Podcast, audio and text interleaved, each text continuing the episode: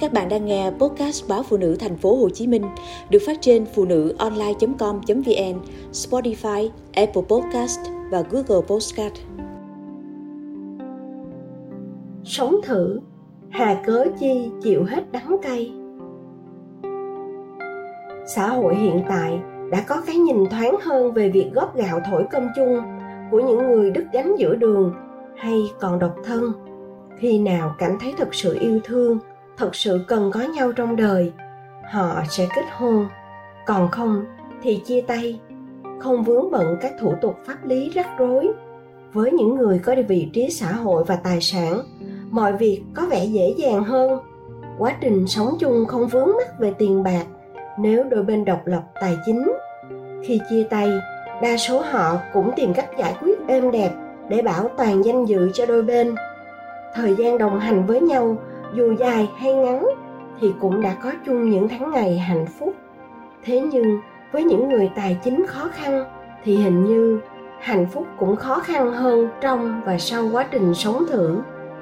Quan sát ở khu nhà trọ của con gái tôi suốt mấy năm qua, tôi phát hiện những đôi góp gạo thổi cơm chung phải chật vật mưu sinh.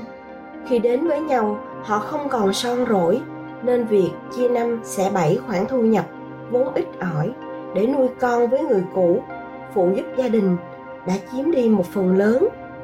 Vì thế, đời sống chung thường nảy sinh bất hòa, cãi vã. Nhiều phụ nữ sau quá trình là vợ chồng hờ chung đã ngao ngán, thất vọng. Biết vậy thì đã không sáp vô làm gì, bởi khi quen các anh luôn tỏ ra hào phóng, dẫn đi ăn, mua quà tặng. Cho đến khi về chung nhà thì những người phụ nữ lớp phải lo tiền chợ, lớp phải đóng tiền nhà, bởi anh ta lúc nào cũng chưa lãnh lương hoặc hết tiền rồi. Những cặp đôi thường chọn giải pháp thuê nhà trọ để sống cùng nhau, con thì gửi cho mẹ hoặc chồng hay vợ cũ nuôi. Sau giờ làm việc và buôn bán, họ tương đối rảnh rỗi, nhưng đó là cánh đàn ông. Còn phụ nữ thì lúc nào cũng tất bật như con rối về tới phòng trọ là các chị lo cơm nước. Trong khi anh chồng hờ ngồi chơi game trên điện thoại, ăn xong, chị vợ lại lui cui dọn dẹp. Sáng trước khi đi làm, người vợ phải giặt một thau quần áo và phơi. Khi đến ông chồng, ngồi nhâm nhi ly cà phê và tô mì do bạn đời nấu. Chưa hết, cuối tuần nào cao hứng, anh chồng hờ còn kéo cả nhóm bạn về tụ tập nhậu nhẹt, hát karaoke tới nửa khuya sáng thứ hai, dù vợ hờ mệt mỏi bơ phờ, vẫn phải dậy sớm giặt đồ và dọn rửa đống chén bát nồi niêu của buổi tiệc đêm qua. Đó là trường hợp tôi chứng kiến thường xuyên ở khu trọ công nhân. Hễ vợ hờ ý kiến, thì chồng hờ dọa bỏ đi. Vậy là cuộc tình lại tiếp nối trong sự nhẫn nhục, chịu đựng vô điều kiện của người phụ nữ.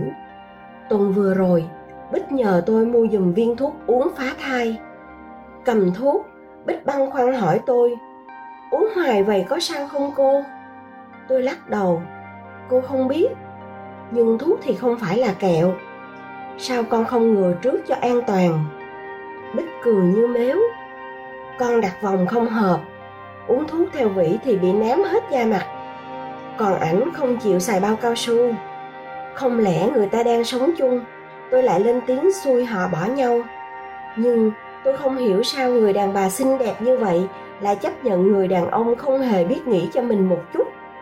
Tôi chỉ muốn nói thật nhiều với các cô gái.